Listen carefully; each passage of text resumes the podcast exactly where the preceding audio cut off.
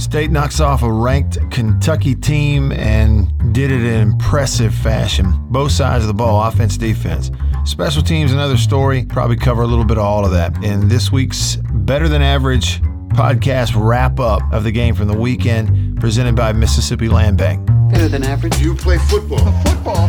Oh, no. Juggernaut of a podcast. Better than average. Like a radio show that's not on the radio. Coach, it's a great day for you, huh? Yeah, it's better than average, I'll tell you that. Kentucky is a pretty good football team. They really are. And State just absolutely took them to the woodshed in this ball game the other night. And the thing is, too, what's even more impressive is it wasn't four quarters of it; it was three quarters of it of taking them to the woodshed, and that was enough to to run off a 31 to 17 win after Kentucky had everything go its way in the first quarter, was up 10 to nothing after the first quarter, and, and just seemed to be like on their way to maybe being in control. And State turned it on a dime and absolutely dominated the ball game for the remaining three quarters. Uh, we'll talk about it here. The only negative was special teams, uh, big time positives, offense, defense, and I'll go over some of that with you in this edition episode of the uh, Better Than Average podcast. This podcast is presented by Mississippi Land Bank. Visit them online at mslandbank.com. They are great people, and anything land related in North Mississippi, whether it's, you know, you're a farmer, big operation, small operation, anything farmland related, that's who you're going to want to deal with. Not just farming though. If if it's recreational property, hunting, fishing, if it's uh, a place to build a home, anything like that, trust me, that's where you're going to want to go. Great people at the Mississippi Land Bank branch offices all over the northern part of the state, and you can find them online at mslandbank.com. I'm going to go over, you know, the defensive effort coming out of this win, uh, the offensive effort, special teams. uh, Really, there's, uh, you know, it's it is what it is. It was not very special. It was, you know, pretty poor across the board in, in every way. Special teams, just all in all, has got to be better. Coverage has to be better. Kickoffs didn't reach the end zone. The punting was atrocious in the ball game, which contributed to a bad cover on the punt. You had a missed field goal in there. And Did make one later, but yeah, overall, special teams has has just got to find a way to be better and to execute what they're trying to do uh, more consistently. Outside of that, though, State was um, just really good the other night. Like I say, I mean, Kentucky is good. And, you know, it's not a, a fluke at all, some of their wins this year. And I know now they've got back to back losses against good teams both on the road, and that kind of shows you how tough it is in the SEC. But Kentucky is a good team, not by any stretch a great team, but they're a good team. They're well coached, they're solid, they're physical, they have depth on their lines. You know, their quarterback had been efficient all year long. Um, you know, maybe not the fastest team you'll play, but they're a good team. And State just absolutely rolled them up for three quarters and and rolled them right out of the building. And they'd probably tell you the same thing. So let's start with the the first big point to me is holding Kentucky to 66 yards rushing as a team in the game. It's you know contributed by the fact that you know State created turnovers to end their possessions. Two, I think, I think, yeah, I think two of their turnovers came on first down plays. So you just, um, you know, you're able to stop drives and then stop one before it even got started. Uh, or maybe two of them. I don't remember the exact situation, though one of them was the first play of a drive. And that and State offensively was so efficient with Will Rogers that it contributed to Kentucky only running 48 plays on offense, just and a season low in total yardage, right? So you run so few plays. Contributing factors are in the plays you did run, you turned it over four times. Kentucky and State's offense on the other side was just staying on the field and would not leave the playing surface. It just kept on completing passes, right? So it was this snowball effect for the Kentucky offense. They couldn't stay out there. They couldn't get out there because their defense couldn't get off the field. You ran very few plays, and the plays you did run weren't that successful, right? So you get these totals. But that's a huge reason why State not only won the game, but turned the momentum of the game after the first quarter. You know, even though they only had one offensive touchdown, it came late. The 10 nothing lead wasn't Kentucky's offense going out and putting up points. Still, they had the momentum, right? So you have to consider that. All right. So, all that said, you hold them to 66 yards rushing on 20 carries as a team. Uh, eight carries for Chris Rodriguez, 34 yards. He's your leading rusher. Didn't start the game at running back for whatever reason, but he's their guy. He had the one big play in the run game on the night, but eight carries, 34 yards, a 4.3 yard average. And this is a guy who, you know, you look over the course of his season, he he ran for 100 yards in the season opener. He had 200 yards rushing in week two against Missouri. Uh, he had 144 yards against South Carolina. He was at 99 yards, so almost had a 100 yard game against Florida, and he had 147 against LSU. Um, so, it, you know, it's a guy who's good and he's had blocking up front. He's been, you know, everything, all of their offense has gone through him. State holds him to 34 yards on eight carries. 34 yards on eight carries. One of his carries went for 15. So he got almost half his yards on one carry. It's just incredible what State did against Kentucky's run game. And State was just more physical on the defensive front, uh, their whole front. So not just the three down, but linebackers playing on the other side and pressuring the QB. It was just a heck of a game plan. But the biggest thing is State was just more physical in the ball game. I mentioned that 15 yard run for Rodriguez. That was Kentucky's only rush all night that went for more than nine, uh, more than 10 yards, 10 or more yards. That was the only one, a 15 yarder. I think that was maybe in the first quarter by Chris Rodriguez. Just shows you the job they did.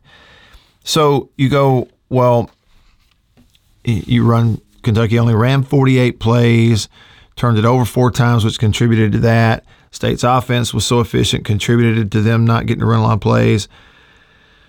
So, what did they do in the plays they ran? Well, if you were to divide them up, here's just some, um, you know, kind of taking a, out a knife and dividing up the plays they did run. It gives you a little bit of a clue of State's game plan against their run and how things didn't work for Kentucky. All right. Kentucky ran 22 first down plays meaning whether it's to start a drive or they've converted throughout the night, they ran plays on first down 22 times. Okay. Of those 22 first down plays, Kentucky ran it eight times and threw it uh, 14 times. So the, the large majority of their play call selection when they had a first down was to throw it. They wanted to be a first down throw team.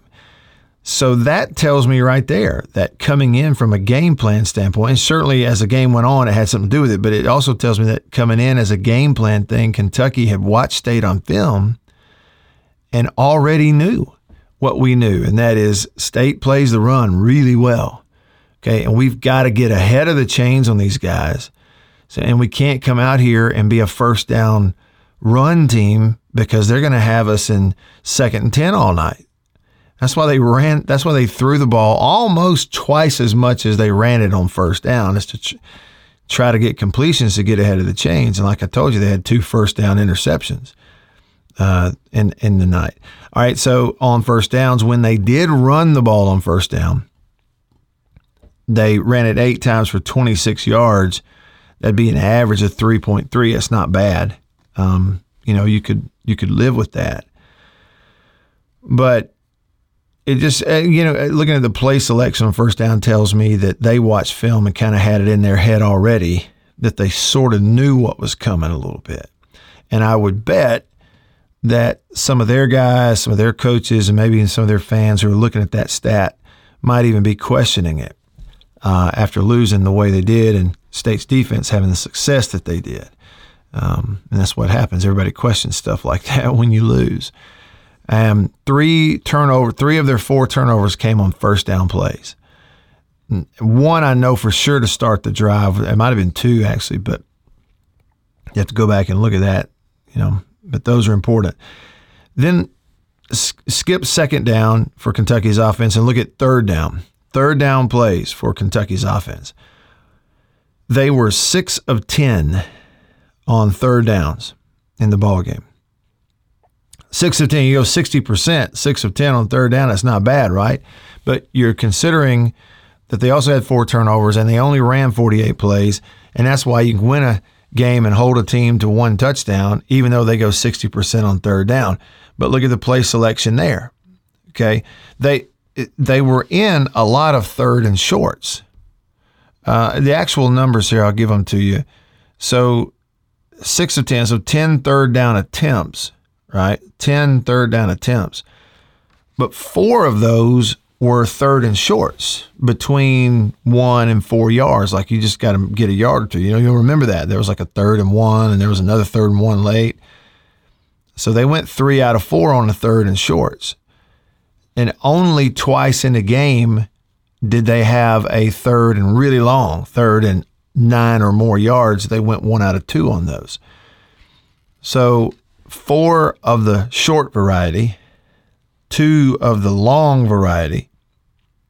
That means they would have had four third down attempts and the medium yardage from anywhere from five to eight yards on third downs. That's how all that. I know it's a lot of numbers, but those of y'all that are good with numbers will be able to consume that and kind of get that, you know, most of their, well, eight of their 10 third down attempts, they needed eight or fewer yards to convert it. Okay.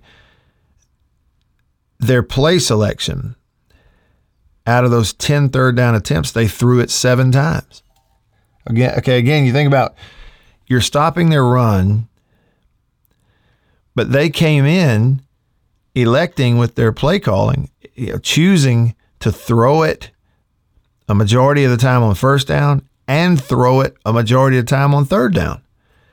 So I don't know if it was the experience of what happened to him at Georgia, where Georgia shut their run game down and Levis kept him from getting embarrassed. He went like 32 or 42 in that game. If it was that experience and now going on the road playing another defense that's good against the run, or, or if it was just matchups or what. But Kentucky's coaches obviously came into the game knowing we're going to throw the ball. And so on first down, they threw it a bunch, and on third down, they threw it a majority of the time. Um, three of their four third down conversions did move the chains. And when you look at they, they when they had um, third and short, they ran the ball every time on third and short and converted it every time they, they ran it. You know, so third and had three runs on third down for nine yards.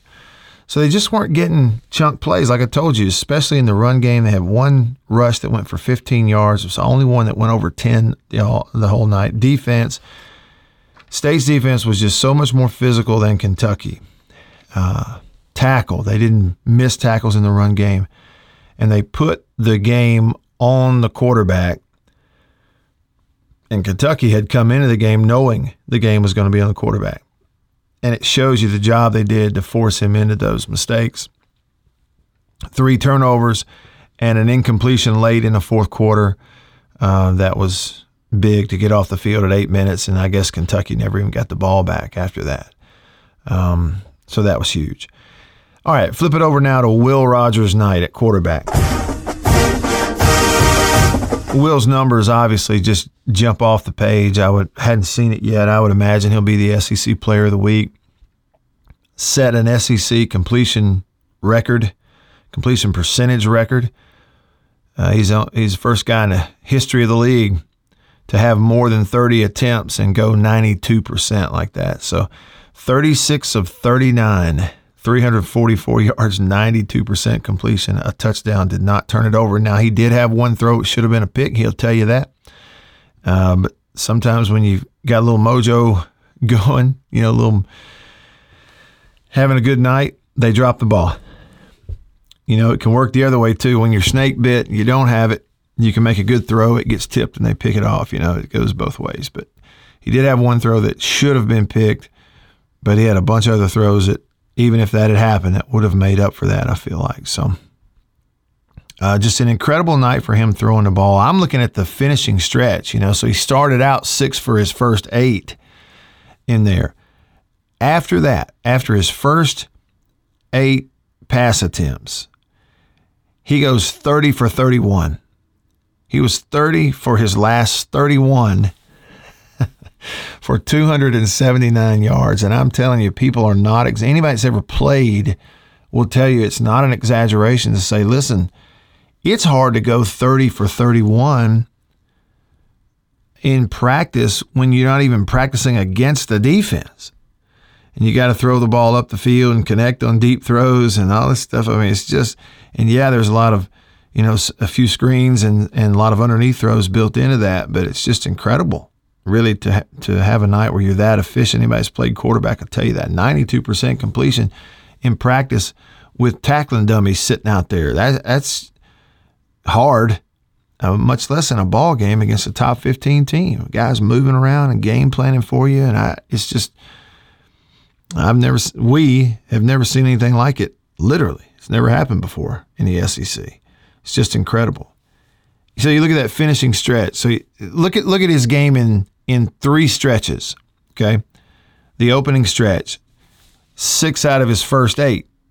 Okay, you go, all right, you know, we've seen that before. Get off to a fast start, right? Six out of his first eight, whatever that percentage is. So the first stretch, number one, six out of his first eight. Then he goes on a run of 15 straight. He goes 15 for 15 over the next stretch there for 134 yards before he threw his next incompletion, which was at the well in the in the drive that they started the second half. It was a part of the drive where he started the second half there eh, with the football. He, he came back and threw his third incompletion of the ball game. And then look at the last stretch. He goes again 15 for 15 to finish the ball game. And in that last 15 for 15 stretch, 145 yards and a touchdown. So he goes six for eight, then 15 for his next 16, and then finishes 15 for his last 15.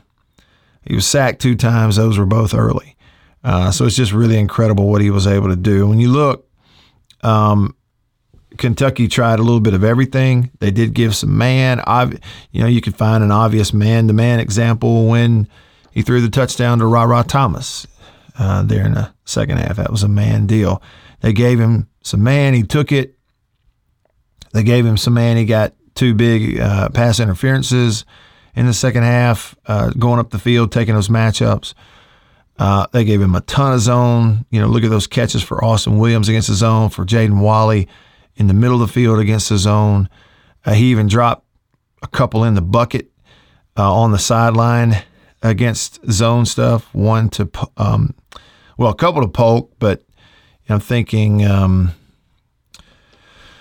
Scooby, you know, caught one again where he's tiptoeing the sideline over there. And, and you know, it's really a, Christian Ford, uh, when I say Scooby, sorry, it's his nickname. Uh, Christian Ford, he had that one catch. It was for 17, a zone deal where he drops it in, defender starts chasing him. You know, and he had one where he hits Walley right over a defender. And that was impressive because he came back to dropping it over that defender with tight coverage in zone after almost getting one picked off on the same look and same throw.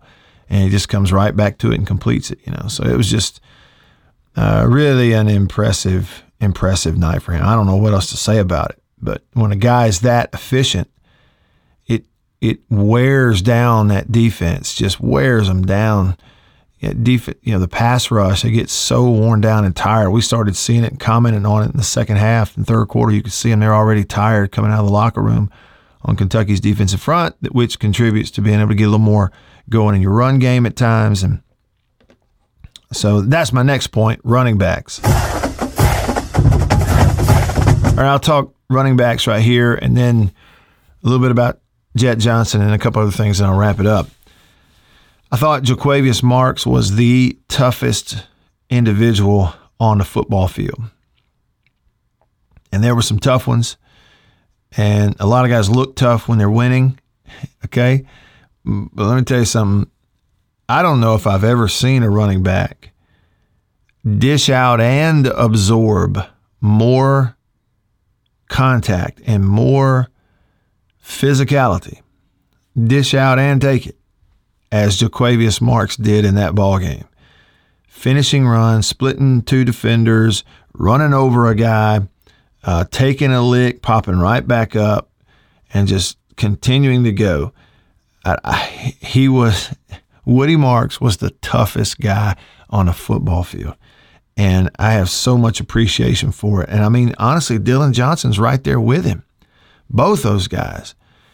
You know, and Dillon had a great game in getting the ball with some timing out there on the underneath flat, as opposed to late where he's going to catch it and get popped. He's getting it with some timing and some rhythm from Will, where there's more room and, more separation between he and the defender, and he'd make those guys miss out on the edge. Just put on a move and they never get a hand on him. Kentucky's not been a great tackling team in their secondary all year.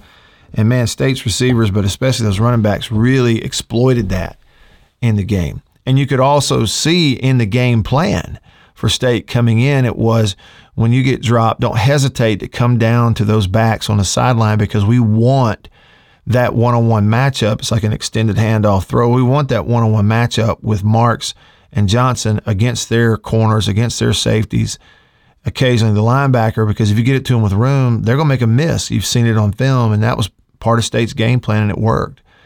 It was the same, you know, with their receivers. State's receivers on the outside made a missed tackle. There's a couple of times where you just raise up, throw it to them, make three yards, convert the first down, and keep going because you knew you were either going to run through the tackle or run past it enough to get those extra yards. But, you know, back to the running backs nobody touched the football. I mean, outside of Will Rogers taking snaps on 74 total plays, nobody else got their hands on the football more than Jo'quavious Marks did. He led the team in numbers of catches. He led the team in carries. The offense went through number seven, Woody Marks, and he had 20 carries for 58 yards. His longest run was 10. That's an average of three yards a carry. He had the touchdown, but he had two touchdowns called back. One of them I feel like erroneously when they called Cam Jones for a holding and it was the official under the goalpost about 20 yards away. But regardless, 20 carries, 58 yards, a touchdown. But then he had the nine catches for 57 and averaged over six yards on those um, and a long catch of 14 and just kept on popping up. It kept on popping up. So he's 29 touches for 115 yards of offense and a touchdown. I had two called back. It was just a heck of a night for him. Thought Dillon Johnson was outstanding. You know, 11 carries, 41 yards, two TDs. He had the longest rush on the night, and that was a 12 yarder, but he also averaged almost four yards per carry. So he had a better average on the times when he did carry the ball. And his four catches for 30 yards were really big. I mentioned making guys miss. And the thing is, they only targeted him four times, and he caught all four. Several guys had a, you know, receivers had a target and completion rate of 100 because of the efficiency of Will Rogers in the game. But I thought the running backs were, you know, we gave the star of the game to Jo'quavious Marks, and I, I thought without question he deserved it. Toughest guy on the field, no question about it. And when you earn, I'll tell you this going forward, when you put that on film and you earn that moniker of the tough guy, you know, defenses are coming for you. Um, no question. I mean, look, Arkansas is going to watch the film and watch Marks play and go, hey, boys, of all the guys on their team, you got to hit and tackle and defend number seven. I guarantee you they'll put a target on his back. And it, it's something you earn when you put that on film. And he certainly has put it on film uh, for sure for state. Jett Johnson, I thought, had a nice ball game, special teams and on defense. Now, lots of guys on defense played well, but Jett was your leading tackler with nine, five of those solo. There were several times where he's hitting guys at or just behind the line of scrimmage. There was a couple of carries where he hung on and got some help. I believe one or two of those, well, I think two of those tackles were special teams tackles for him too, um, covering kicks. Now on the punt, he did miss a tackle on the punt return by the nature of the line drive, the punt was so poor, line drive out kicking your coverage, you had no hang time at all. It made it hard on the cover guys because they, they hadn't closed that distance between them and the returner, you know, so it's he's diving at his feet as opposed to having a chance to hit him. Um, but I thought Jett was really good and a leader for you on defense. Forbes seemed to play banged up some, but was outstanding. Second leading tackler had a pass breakup uh, in the ball game. After Emerson got ejected, for Shawn Preston to make that play on the ball down the field on the very next play and get an interception was huge for the energy of the team, the energy of the stadium after something really potentially bad had happened to you, and that is getting Emerson ejected and not getting to play with your best, most experienced corner the rest of the way. Uh, Jalen Green's interception was phenomenal. Cameron Young, Cam Young, he was in the right place when Tyrus Wheat drops in coverage, reads a quarterback's eyes, puts his hand up, bats a slant, and hits it to a guy. So those are your three picks. There were lots of guys who contributed. I certainly felt like Jett Johnson was uh, had a, had a heck of a ball game for State defensively. You know, back to the Emerson deal too. There was this was a game and I'm getting ready to wrap it up here. This was a game that was, without question, a next man up type of game for State. And I think as a team, they probably learned a valuable, valuable lesson in winning a game like this without some key players. Emerson gets a target. He's ejected early on. He only played like two, three plays, whatever it was. And you go and hold them to one touchdown the rest of the ball game without Emerson on the field. Decamerion Richardson goes in and plays really well, tackled, did his job. You know, to learn that as a young team, sometimes if it goes the other way on you, you can become gun shy about having to play without certain key players. But this is one, you know, every team preaches it this one too about next man up. You know, some guys are going to get hurt, some guys are going to be out, and whoever's your, your quote unquote backup, you're in the depth, you're there for a reason. It's because we know we can depend on you if we call on you to play, and you get then you got to go perform, and and you learn that. Okay, on the offensive line, you played without uh, Dollar Bill Johnson, your starting right guard. I don't know all the details was told it may be COVID related, whatever. But regardless, he wasn't there. Some of your depth guys weren't there on the offensive line too. But um, he's there. He uh, he's not there, and Cole Smith steps right in and played outstanding. I think Cole maybe had one penalty later in the game, but run and pass block. Cole played an outstanding ball game. You know, and you learn when the next guy has to step up and do the job he can do it. We can do it. We can still go win if we don't have every one of our, you know, quote unquote starters. I mean, it's a really, it's really important to not just believe what your coaches are saying about next man up if somebody goes down or has to be out. It's not only important to kind of sort of think it and trust them, it's really important to have the experience of winning without some guys so that it s- sort of gets just branded as a part of your identity of, hey, we can all win together. We don't have to have all of our first guys. If somebody gets hurt, next man up, we still gonna go win the ball game. You know, it's important to have the experience and go through it. And they've now had that. And for that reason and many more, and I'll wrap it up with this. This was a grow up game for this team and this program. Now, how that manifests going forward, I don't know. And you're about to hit the road for two weeks in two places that are really hard to play against really good football teams. And we'll see how it manifests.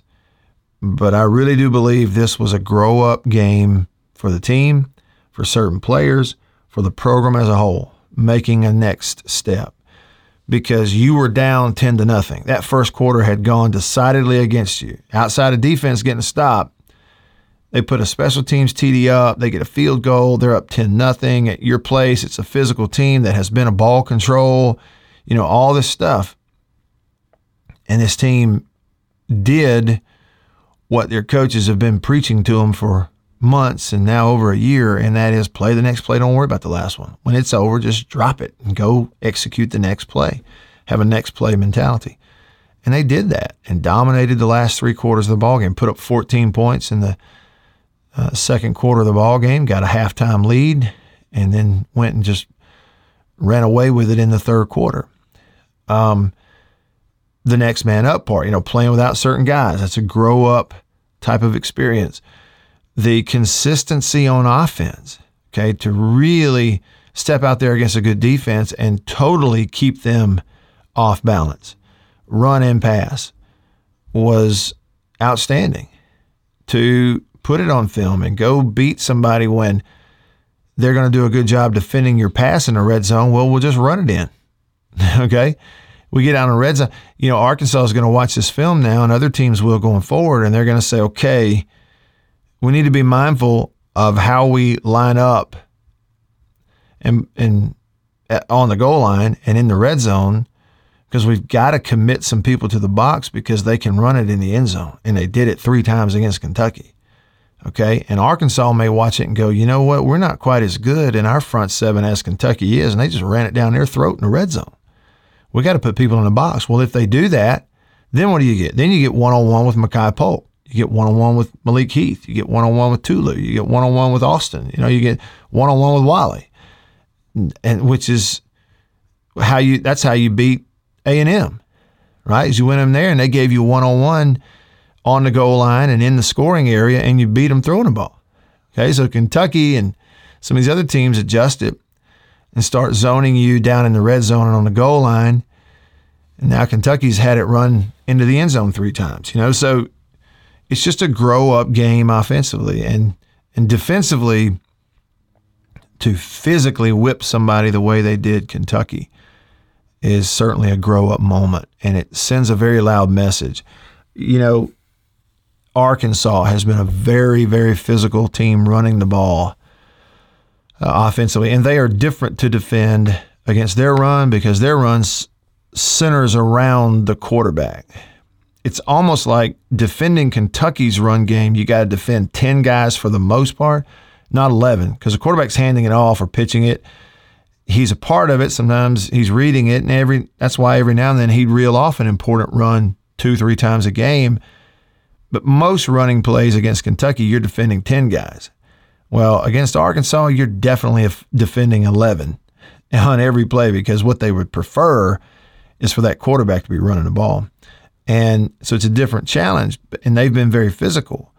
See, but Arkansas, they're confident, players are confident, coaches are confident, they'll build up their confidence going into the game. But the reality is, it could go either way because State showed you if they can step in there and physically manhandle a team like Kentucky in, on the line of scrimmage, they're capable of doing the same against Arkansas. It's just a matter do you do it or not. So it sends a very loud message. I think it's a grow up moment, it's a buy in moment. And then I think the confidence you take as a state fan is that Mike Leach has been around. He's old enough, been coaching long enough. He's seen all this before and probably has a really good, clear idea of how to now keep pushing it to keep going. I think some young coaches get like this and they think, okay, we we've now got this in the sweet spot. Let's just keep doing what we're doing. You know, I don't think you're going to get that from Mike Leach because the team is nowhere near where he wants it. And I think he's been through this before and knows how to now start pushing for that next step.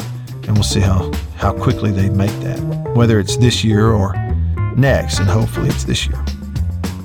All right, thanks for tuning in. That's a Better Than Average podcast. I guess this is episode 20 of the season, presented by Mississippi Land Bank, and I'll see you on the next one.